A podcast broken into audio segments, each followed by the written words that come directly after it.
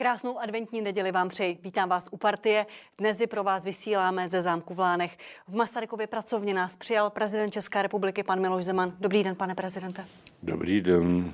Pane prezidente, děkuji za pozvání. Uh, rok 2020 byl výjimečný v mnoha ohledech. Jaká je cesta ven k tomu, aby rok 2021 byl jiný, lepší? No tak především by musela skončit pandemie. To je cesta ven. A za prvé, i když samozřejmě jsem ve svých veřejných prohlášeních vždy podporoval nošení roušek a trvám na tom, že je to dobře, tak světlo na konci tunelu je zřejmě až vakcina. A pokud během příštího roku ta vakcina zabere, tak budeme z nejhoršího venku. Vakcína má dorazit už po vánočních svátcích. Nahlas, prosím, nahlas. Promiňte. Vakcína má dorazit do České republiky už po ano. vánočních svátcích. Vláda plánuje vakcinaci. Jaký bude váš osobní postoj, pane prezidente? Necháte se očkovat? No, nechám se sice očkovat, ale nebudu dělat žádnou šeškárnu s televizními kamerami. To znamená, počkám si, až projde první vlna, to jsou zdravotnictví, druhá vlna, to jsou pracovníci integrovaného záchranného systému, No a já se pak zařadím mezi všechny ostatní občany s tím, že no, nevím, jestli se mně to podaří, ale budu loudit, abych z těch vakcin, které se nabízejí, jsem dostal jedno složkovou vakcinu, což by znamenalo, že ušetřím jedno pichnutí jehlou. A když se mně to nepodaří, co se dá dělat? Říkáte šaškárna, Nepomohlo by to přesvědčit přesvědčené? Když se lidé dozvědí, že prezident republiky se nechal oskovat, tak tato informace je důležitá. Není důležité, abych se tady obnažoval rameno a nechával se písk, eh, píchat před zraky televizních kamer a přitom se bolestně šklebil, protože já opravdu jehly nemám rád. Až tak je velký váš strach z jehly? Vy jste o tom mluvil už v září, ano. že by to mohlo uh, váš motiv nějak zpomalit. Teď říkáte, že se očkovat necháte, ale opravdu je to tak vážné? To, že můj strach, celoživotní strach z jehly existuje, neznamená, že se nenechám očkovat právě proto, že prezident by měl jít napřed. Ale to neznamená, že se z toho bude dělat televizní show. Chápu. A podle průzkumů se chce nechat očkovat asi 40 Čechů. Mm-hmm. 40% to očkování odmítá. Jak by je vláda měla přesvědčit? No, tak především, čím by je neměla přesvědčit. Já nevím, jestli jste viděla extrémně pitomý inzerát z ministerstva zdravotnictví, kde je právě ta jehla, ta hrozná stříkačka s tou dlouhou jehlou a naprosto stupidní text. Jinými slovy, chcete-li přesvědčit naše občany, aby se nechali očkovat, tak musíte volit rozumnou marketingovou strategii a ne tuhle pitomost. Viděla jste to? Viděla jsem inzerát se zelenou no a rukavicí. co tomu říkáte? Patříme mezi kritiky? Tak. Zdá se mi to, že to může spoustu lidí odpudit naopak no, od očkování? No, mě taky. Uh... Kdybych nebyl prezident, tak by mě to odpudilo. uh, premiér říká, že to je absolutní priorita, vakcinace ale zároveň přiznává, že jsme ve skluzu. Pan uh, Zdeněk Blahuta, koordinátor, říká, že jsme dva až tři měsíce ve skluzu. Či je to chyba, pane prezidente? No, tak u nás se střídali ministři zdravotnictví, to znamená Vojtěch, Primula a Blatný. A já si myslím, že základní příčina je právě v tom, že v době zdravotní krize tady byli tři ministři zdravotnictví místo jednoho. Dožene vláda podle vás ten sklus, protože každý měsíc může stát lidské životy a bude stát miliardy korun, protože zatím neexistuje jiná cesta než vakcína, která by nás vyvedla z lockdownu a všech těch nepříjemných omezení. Víte, samozřejmě, že se to dá dohnat, ale nezapomeňte, že není problém s vakcinou. Ta přijde. Problém je s očkovacími centry. A myslím si, že ta dosud nejsou připravena a je to chyba. Budete vy jako hlava státu intervenovat nějak? Budete mluvit s premiérem, s ministrem? Budete chtít znát to ten už plán? samozřejmě dávno dělám. Co jim říkáte? No tak říkají, že udělají všechno pro to, aby se to zrychlilo. Roman Primula odmítl být nějakým národním koordinátorem, vládním zmocněncem pro vakcinaci. Mrzí vás to? Částečně mrzí a částečně to chápu. Roman Primula sice prohlásil, že je ochoten se radou podílet na této práci, ale zdůvodnil ten svůj odmítavý postoj, i když zpočátku souhlasil, tím, že tady by vlastně měla být dvě centra vakcinace. Mimochodem Primula je předseda vakcinologické společnosti. No a pravda je, že když pan Blahuta a pan Primula budou šéfy dvou vakcinačních center, no tak to není dobrá věc. Čili chápete Romana Primulu, že to odmítl. Nicméně neměl byste nějakou ambici přesvědčit premiéra, aby to sjednotil, aby nebyly dvě centra řízení takto důležité operace?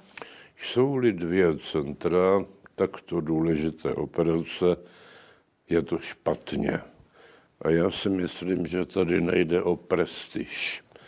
Prostě, jestliže to má být centrum vakcinace, no tak ať v čele tohoto centra je vakcinolog. Je úplně jedno, kdo to bude, ale musí to být vakcinolog. My si občas hrajeme na to, že do odborného referátu dáme člověka, který o té problematice vůbec nic neví, protože se zabýval jinou problematikou. No, bohužel mám takový dojem, že i toto je současný stav. Mimochodem, jak jste spokojený, pane prezidente, jak vláda řídí boj s epidemií? Jste spokojený nebo ne? Tak já vás překvapím, velmi vás překvapím. Já bych chtěl vládě poděkovat za její práci. A samozřejmě, že bych chtěl poděkovat i všem zdravotníkům, policistům, vojákům, hasičům a tak dále.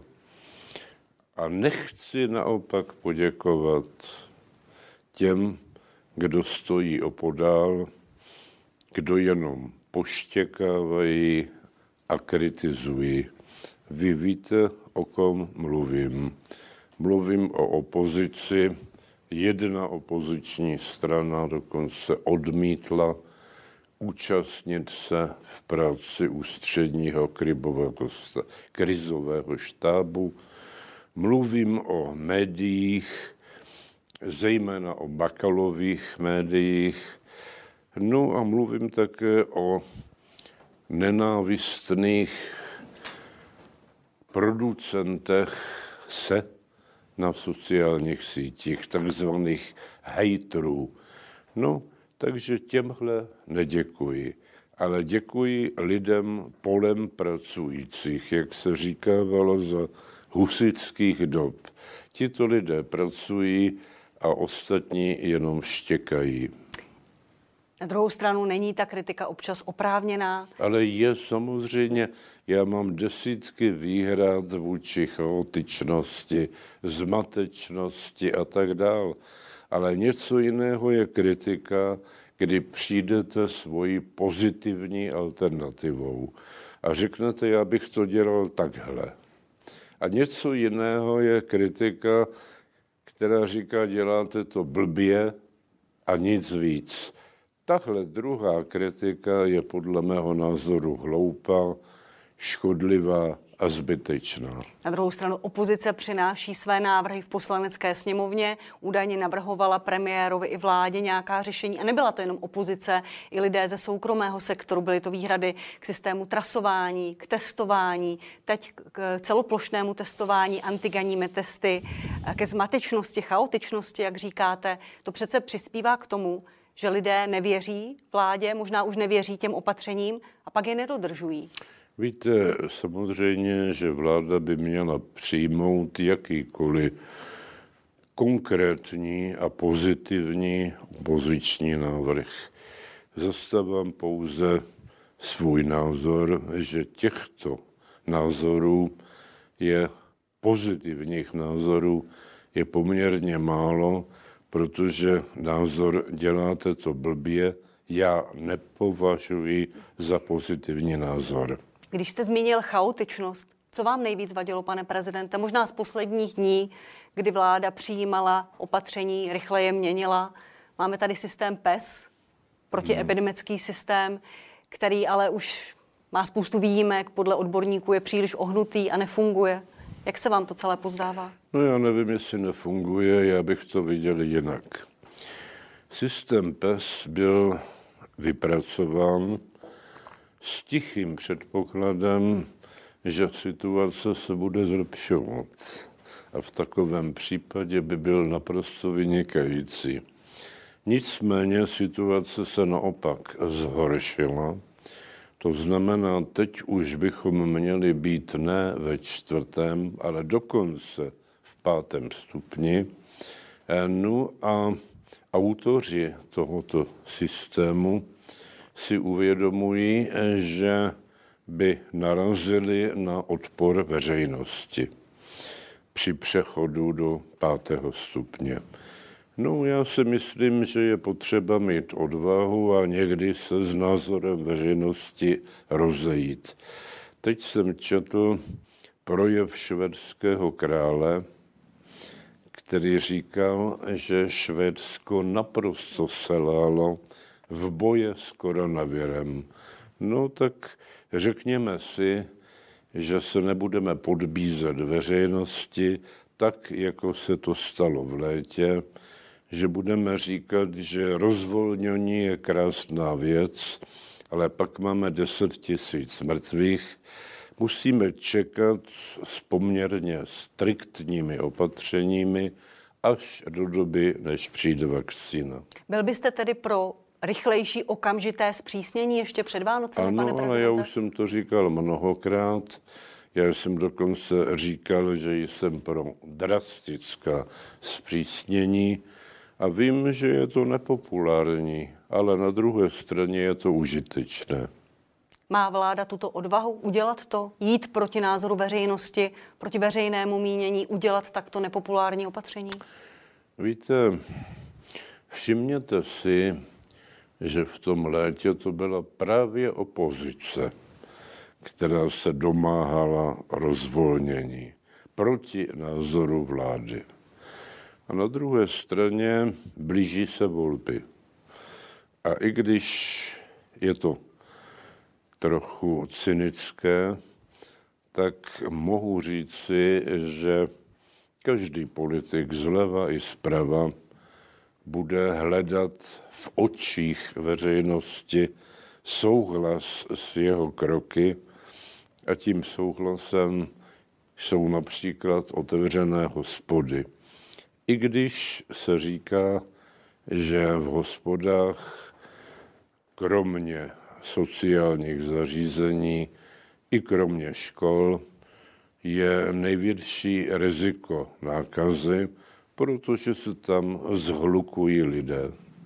Na druhou stranu i vláda chtěla rychlejší ob, uh, rozvolnění na jaře, chtěla otevřít obchody. Premiér Babiš uh, jakýmsi způsobem zatrhnul nošení roušek uh, na konci srpna, abychom byli úplně fér i vůči opozici. Vysvětluje vláda podle vás, pane prezidente, dobře lidem ta opatření? Jakým způsobem komunikuje, jakým způsobem premiér s lidmi mluví, jakým způsobem s nimi mluví ministr zdravotnictví? No tak jak premiér, tak minister zdravotnictví mají každý den na nějakou tiskovou konferenci. Já si myslím, že není důležité, kolik těch tiskových konferencí bude, ale co budou obsahovat. A v každém případě i velmi složitý názor se dá zjednodušit tak, aby ho lidé snadno pochopili a aby nebyl přetížen zbytečnými podrobnostmi. A vláda se pokoušela jakýmsi způsobem lidi přimět, aby se testovali, aby s tím spolupracovali, s tím systémem. Chtěli stoprocentní nemocenskou pro lidi s covidem. Měl ten nápad vaši podporu? Ten nápad nepřiš, eh, ne, neprošel a lidé jsou ekonomicky bytí na tom, když jsou nemocní nebo když je natestují, dají do karantény. Tak já bych především varoval před tím, aby něco bylo povinné. Ať jsou to testy, ať je to očkování, ať je to cokoliv. Jsme svobodní a samostatní lidé a dokážeme se sami rozhodnout.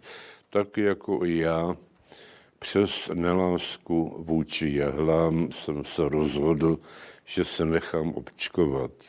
To znamená, jakmile je něco v České republice povinné, je to způsob, jak to obejít, jak se tomu vyhnout a pokud to absolvujete, jak to nenávidět. Ale ta otázka toho, aby vláda motivovala lidi, aby se chodili testovat, aby udávali svoje kontakty do systému trasování, měla by je vláda nějak podpořit? Podívejte se, když se tady šily roušky, než byla dodávka roušek z Číny, tak lidé naprosto dobrovolně, aniž by byli zvlášť motivovány, ty roušky šili a nosili. Dělali to dobrovolně, protože chápali, že je to potřeba. Já si myslím, že u očkování nebo u antigenních testů bude něco podobného. 22. prosince končí nouzový stav, vláda jde do sněmovny s další žádostí o měsíc. Má to vaši podporu? Má to moji plnou podporu, protože jsou věci, které se dají dělat jenom za nouzového stavu. A kdybych to k něčemu přirovnal, tak je to něco jako rozvolnění. Když zrušíte nouzový stav, tak se něco rozvolní, to jest něco nebudete moci dělat. A zase vám vyletí ta křivka nákazy a zejména počet mrtvých. Jak dlouho se dá žít v nouzovém stavu, pane prezidente? Až do léta, do jara? No, já nejsem odborník a já jenom čtu názory odborníků, ale v podstatě se mluví o tom, že by to mělo být tak nějak do března nebo do května. Už při minulém schvalování nouzového stavu v poslanecké sněmovně se ukázalo, že ten návrh nemá širší politickou podporu. Ten návrh podpořili pouze komunisté, kteří také řekli, do kdy bude trvat. Neměla by se vláda připravit na možnost, že už politickou podporu pro nouzový stav nenajde? Tak mělo by pak hledat alternativní řešení, ale já pokládám ty, kdo odmítají prodloužení nouzového stavu za politické hyeny, protože zcela vědomně posílají na smrt další stovky a možná tisíce mrtvých, jenom proto, aby si u těch některých živých zvýšili před volbami svoji popularitu. Jsou dostatečné kompenzace, které vláda poskytuje podnikatelům, lidem, kteří nemohou pracovat, mají zavřené živnosti, podniky, nemohou pracovat? Nebudu oblíbený, ale to mě nevadí. Já pokládám za rozumné kompenzace krytí fixních, respektive režijních nákladů nepokládám za rozumné kompenzace, například krytí ušlého zisku, abychom byli zcela konkrétní. Podepsal jsem návrh rozpočtu, který má obludný schodek 500 miliard korun a z tohoto schodku lze samozřejmě vyplatit takové kompenzace, ale nemělo by to být plítvání. Mnoho podnikatelů ale volá právě po té cestě jít formou tržeb. Říkají, že to je jediné spravedlivé. Proč ne? No, protože na to peníze stát nemá. Stát není pojišťovna, stát není kasička. Stát je cosi jako soud poslední záchrany. A soud poslední záchrany pro podnikatele znamená, že mu přes některé konkrétně systémy, třeba antivir, eh, zaplatíte zaměstnance, že mu zaplatíte ty fixní náklady, to znamená energii, nájemné a tak dále. Ale pro Boha, platit mu ještě ušlé tržby, to pokládám za něco, co si opravdu nemůžeme dovolit. Když ale slyšíte podnikatele, kteří říkají, že na ty kompenzační programy bonusy nedosáhly, nebo že přišli příliš pozdě, že jsou na dně, že už jim docházejí uh, finanční rezervy, co byste jim vzkázal? No, aby se obrátili na příslušné instituce, které tuto podporu potřebují. Nemůžou sedět na zadku a nemůžou jenom čekat, že jim na účet něco přijde. Pokud vláda nedodržuje sliby, konkrétně ministerstvo průmyslu a obchodu, no tak ať se na to ministerstvo průmyslu a obchodu s hurtem obrátí. Když vidíte projevy občanské neposlušnosti, restauratéry hospodské, kteří odmítají zavřít. My spolu mluvíme v sobotu, včera přijeli eh, nespokojení hoteliéři z hor do Prahy na rolbách. Když toto vidíte, máte proto pochopení nebo ne? Absolutně ne. Víte, všechny ty antirouškaři mě tak trošku připomínají jako pacifistické demonstrace v době, kdy už tady mezi dvěma světovými válkami byl Adolf Hitler a chystal se k expanzi. A ti pacifisté říkali Nie wieder Krieg. Znělo to krásně. No jenom, že Hitler tu válku chtěl. A proti němu bylo potřeba postavit svoji vlastní válku. No a my jsme ve válce s covidem. To znamená, jestliže jsme v situaci, kdy například nenosíme roušky a tamhle někteří, kdo se zviditelňují, budou ukazovat svoje libá ústa bez roušek, no tak v takovém případě se pouze zvyšuje pravděpodobnost rozšíření infekce. Promiňte, já jsem ale nemluvila o antirouškařích, odmítačích roušek, odmítačích nařízení. Já jsem měla na mysli podnikatele, kteří už říkají, ta opatření jsou zmatečná, příliš tvrdá a k nám nespravedlivá a my je nebudeme dodržovat, respektive necháme restauraci otevřenou za všech hygienických opatřeních o těchto no, lidech. A to je přesně to, to ještě jako ti antirouškaři. Když nechají tu restauraci otevřenou, a neříkejte mi, že si tam všichni disciplinovaně sednou s rouškem a na ústech, jak by prosím vás jedli. Že s rozestupy půl druhého metru se čtyřmi lidi u stolu a tak dál, když nechají tu restauraci otevřenou, no tak stejně jako u antirouškařů budou přispívat k rozšíření viru. Uh, už jsme to zmínili, ta epidemie nabírá na síle. My spolu mluvíme v sobotu, v pátek bylo bezmála 9 tisíc nakažených, což je nejvyšší číslo od začátku listopadu. Ano. Pane prezidente, jaké je vaše doporučení směrem k Vánocům? Jak by lidé měli oslavit vánoční svátky, potkávat se, nepotkávat se s rodinou? Řekl bych těmto lidem, omezte se na úzký okruh vašich nejbližších. Kamarády nebo známé máte a budete mít v dalších letech. Vánoce ale prožijte pouze se svojí rodinou a neprskejte na sebe. Včera za velmi dramatických okolností prošel v poslanecké sněmovně ve třetím čtení návrh zákona o státním rozpočtu. Kdy ho podepíšete, pane prezidente? No, co nejdřív, až ho dostanu na stůl, ale to je otázka jednoho dne, možná tří dnů. To je otázka administrativy. Jenom jsem v tiskovém prohlášení uvedl, že tento rozpočet se bude muset novelizovat, protože bude-li schválen daňový balíček, tak se bude muset do toho rozpočtu zapracovat. A to zapracování znamená, že v rozpočtu bude chybět 130 miliard na příjmové stránce. No a jsem zvědav, jak ta novela dopadne.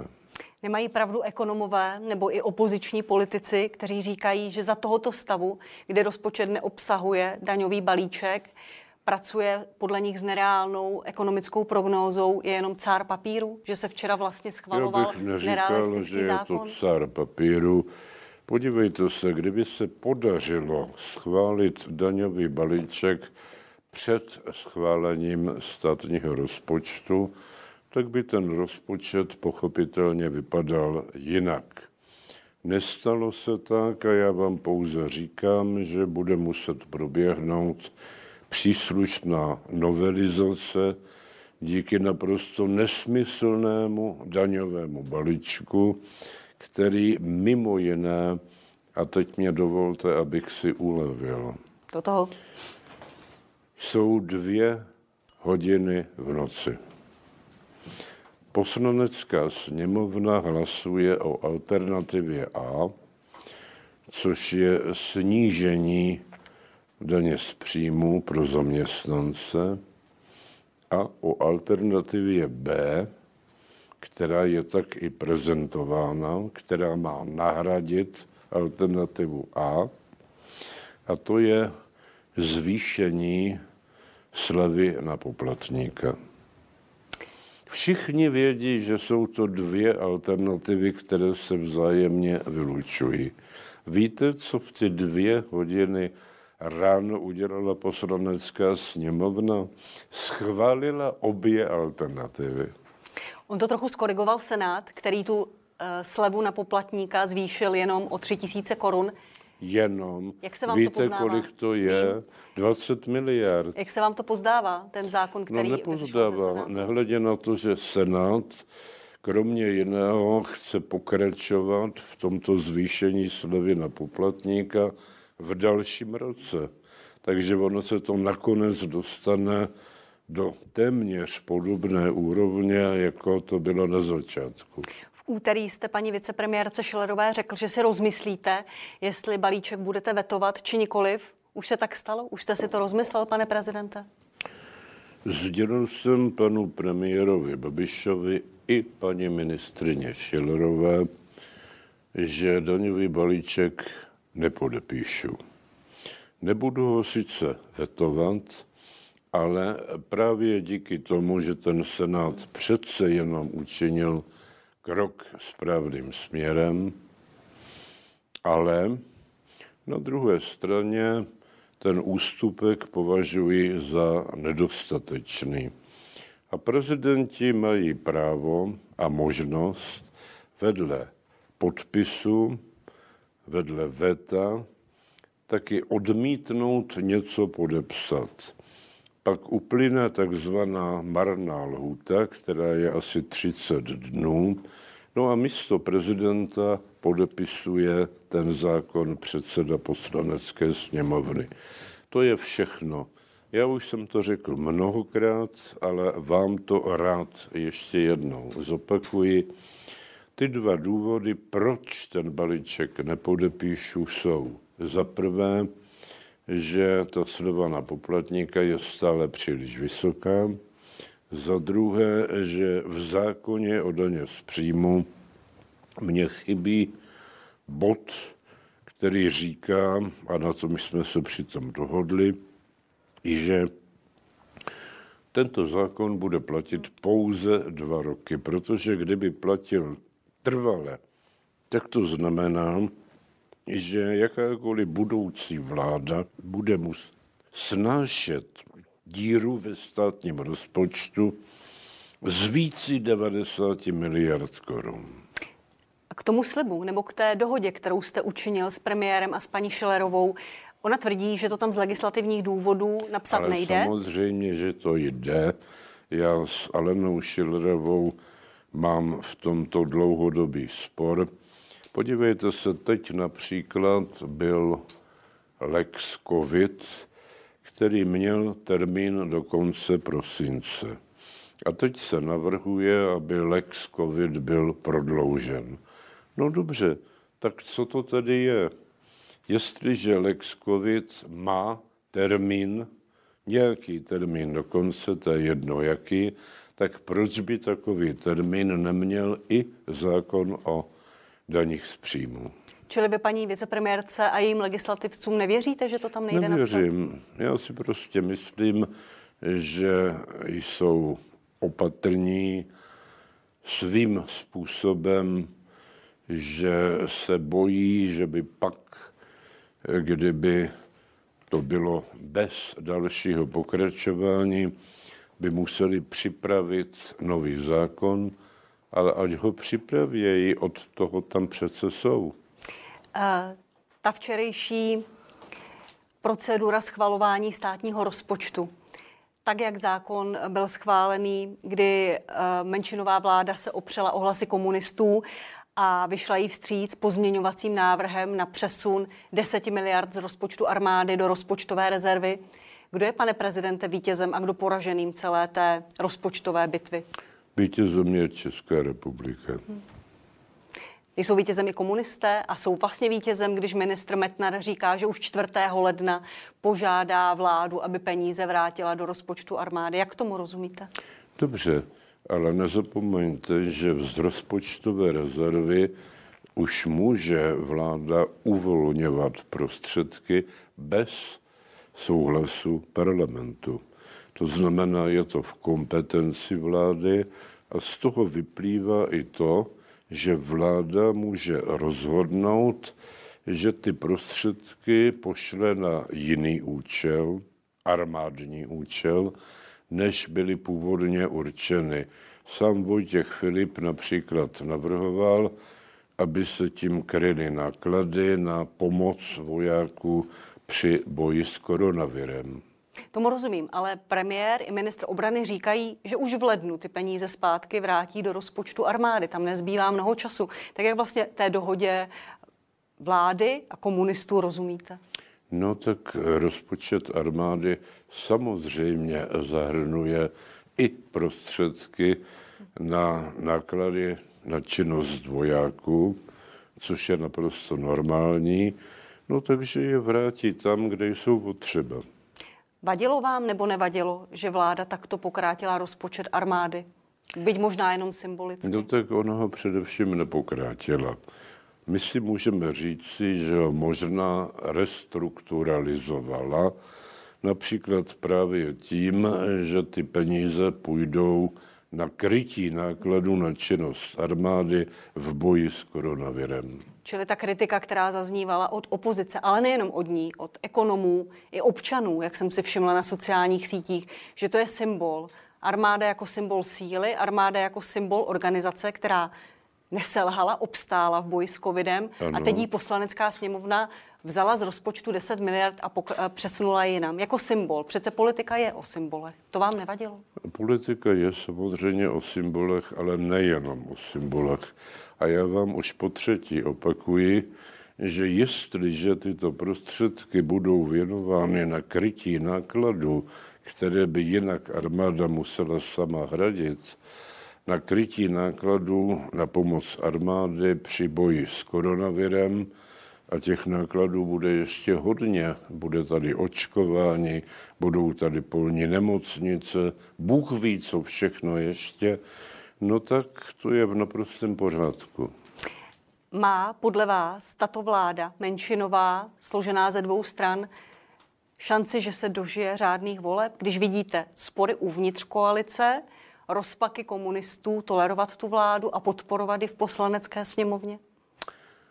Milá paní moderátorko, jeden z základních politologických principů zní, že když se blíží jakékoliv volby, roste nenávist i mezi přáteli, natož mezi nepřáteli.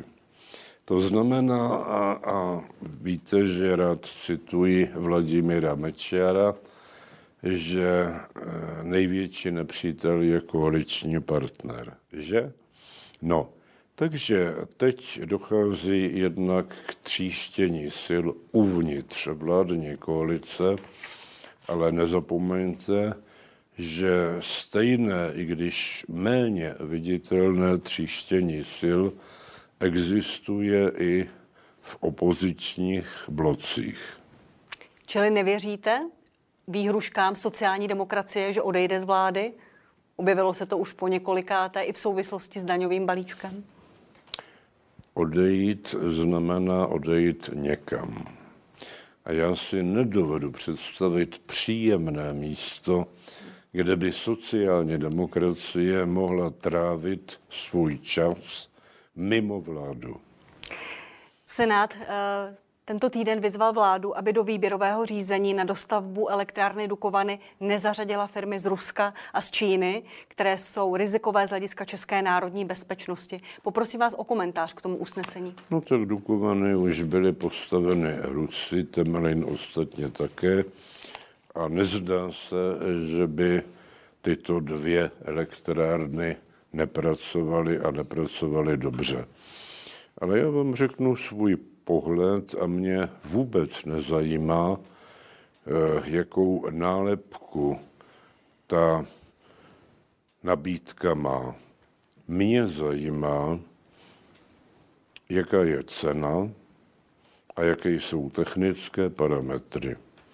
A vy zajisté znáte, že čím více je uchazečů v nějakém tendru, tím lepší jsou podmínky a naopak.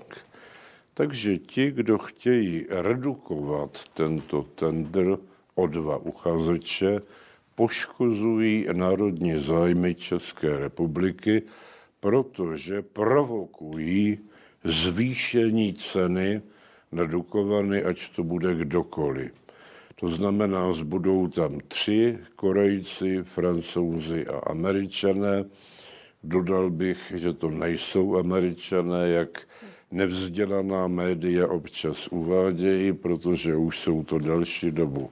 Kanaděné Westinghouse zbankrotoval a Kanaděné ho převzali.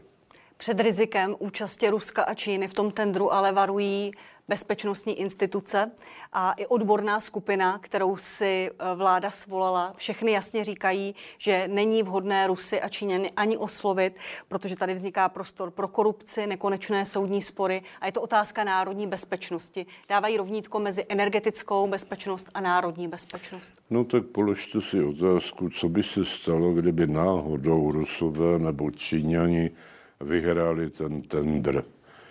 Myslím si, že by se nestalo nic podstatného. Museli by splnit podmínky, které byly v té smlouvě uzavřeny a to by bylo všechno.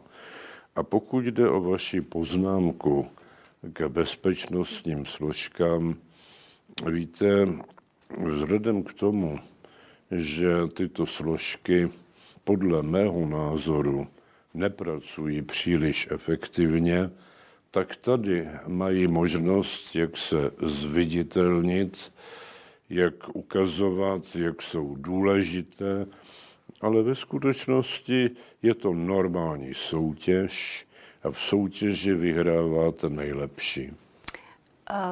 Ten argument, že takovémto tendru si kupujeme i toho partnera. Říká to i paní Drábová na mnoho desítek let a měl by tady být politický konsenzus. A pokud pět stran v poslanecké sněmovně říká, že Rusy a Číňani nechtě, nechceme, Varují předtím bezpečnostní složky, ministerstvo vnitra, ministerstvo zahraničních věcí. Neměla by je vláda poslouchat? Ne, rozhodně ne.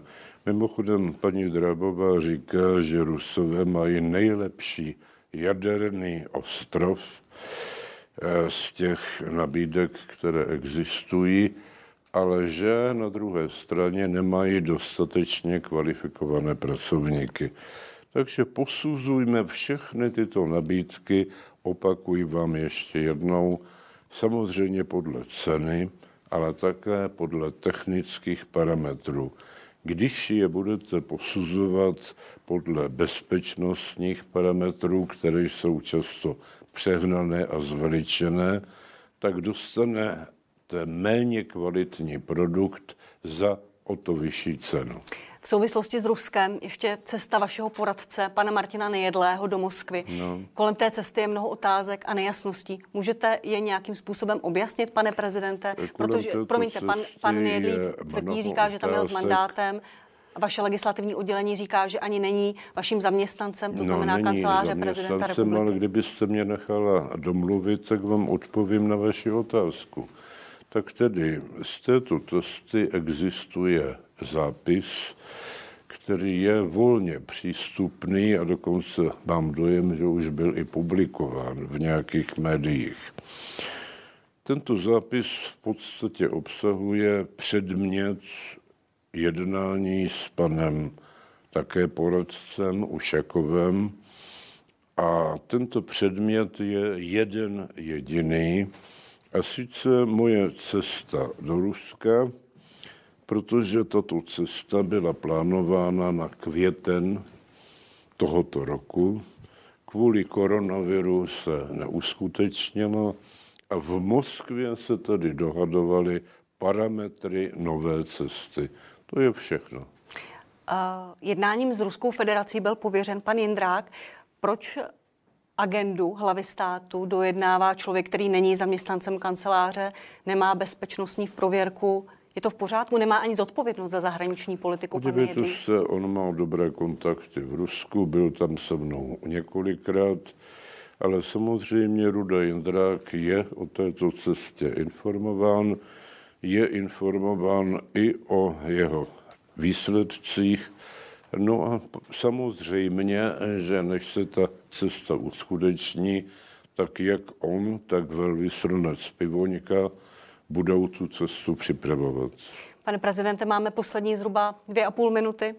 Poprosím vás o přání občanům této země, našim divákům, k Vánocům. Nějaký vzkaz? Víte, před k Vánocům něco patetického, jako například milujte se nebo mějte se rádi, je velmi snadné a řekne vám to každý. Já vás poprosím, abyste se chovali s úctou, což je něco jiného, než milovat se. Abyste se chovali s úctou ke všem svým blízkým. Snažili se chápat jejich potřeby a zájmy, a i když vás ti blízcí, zejména pak rodina, někde rozčilují, buďte schovývaví a tolerantní. Děkuji vám za to. Eh, ještě možná jedna osobní otázka, jak budete Vánoce trávit vy a jak se vám daří zdravotně? Stále nosíte ortézu, pane prezidente? Za chvíli to budou čtyři týdny, eh, čtyři měsíce, promiňte, kdy jste si zlomil ruku a podstoupil operaci. Jak to vypadá s vaší rukou? Tak začnu tou poslední otázkou. V pondělí opět jedu na rentgen a doufám, že konečně si tu ortezu budu moci sundat. No a pokud jde o předchozí otázku, no tak Vánoce budu trávit se svojí rodinou stejně jako předchozích sedm let na Lánském zámku, protože je mi tam dobře. Nechci se srovnávat eh, s Masarykem, ale znám jeden jeho krásný výrok když odjížděl z Prahy, tak vždycky říkal, jedeme domů, jedeme do Lán. Pane prezidente, děkuji vám za rozhovor. Bylo mi potěšení. Mě také. Milí diváci, vám děkuji za přízeň. Partie pokračuje na CNN Prima News. Čeká nás velká politická diskuze. Budeme se bavit o rozpočtu, daních, protiepidemických opatřeních i dalším vyhlášení nouzového stavu. Budu se na vás těšit za chvíli. Hezkou neděli vám přeji.